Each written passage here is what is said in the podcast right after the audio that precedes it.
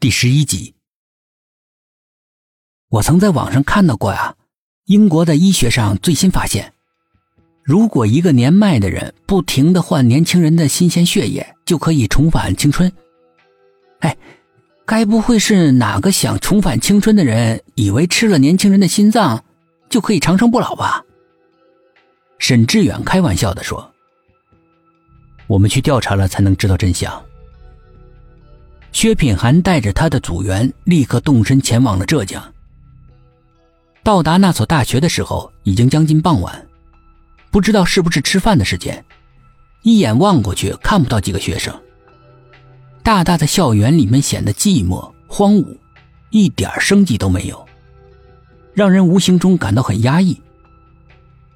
五个人都沉默不语，冥冥之中似乎被什么力量给牵引着。一起往某个地方走去，是薛警官吗？背后传来了一个男人的声音。薛品涵蓦地刹住脚步，疑惑的看着四周。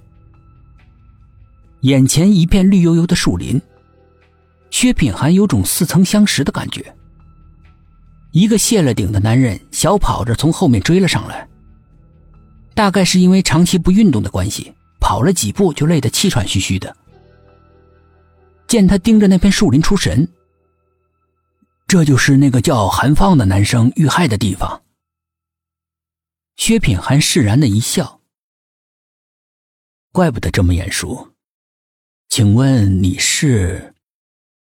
那个男人友好的伸出一只手来，负责接待你们的教导处主任，姓朱。苏应真突兀的打断他们的寒暄。朱主任，这里死过不少人吧？你怎么知道？朱主任不易察觉的哆嗦了一下。我站在这里觉得很冷，应该是阴气很重的原因。薛品涵向他投过怀疑的一瞥。这棵树林里只死了两个人，一个是三年前因为感情问题吊死在树上的陈琴同学。另外一个就是你们已知道的韩放同学。倒是对面那个图书馆。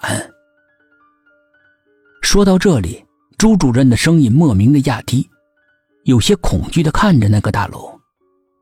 刚刚伸出的手指指了一下，就像触电般放了下来，好像再多指一秒钟就会给自己带来厄运似的。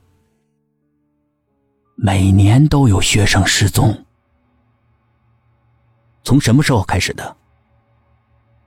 大概五年前。据说有个女生。朱主任啊，叫你带客人吃饭，你怎么站在这儿聊起天来？柔柔的嗓音，初听起来和蔼可亲，但又有点凌厉的味道，让人心中一紧。薛品涵被这突兀的声音吓了一跳，回过头去。看到一个学者气质很浓的中年男子，不知道什么时候站在他们背后，而他们五个人竟然谁都没有发觉，心里面立刻涌上莫名的不安。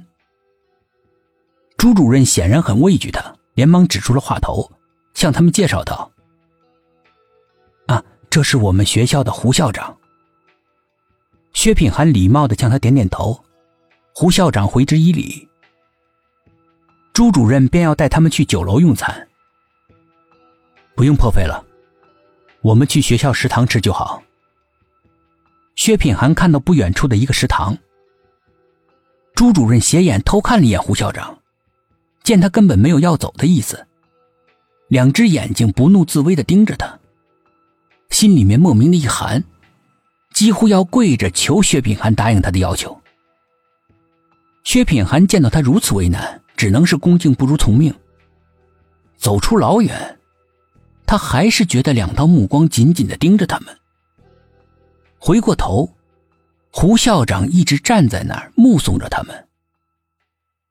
他看着苏应真，一向直觉很强的他，居然一点反应都没有，不禁就暗暗纳闷你们校长看起来还真年轻。”苏应真说。大概只有三十几岁吧。年近六十的人了，再过几年就退休了。朱主任答道。所有的人都大吃一惊。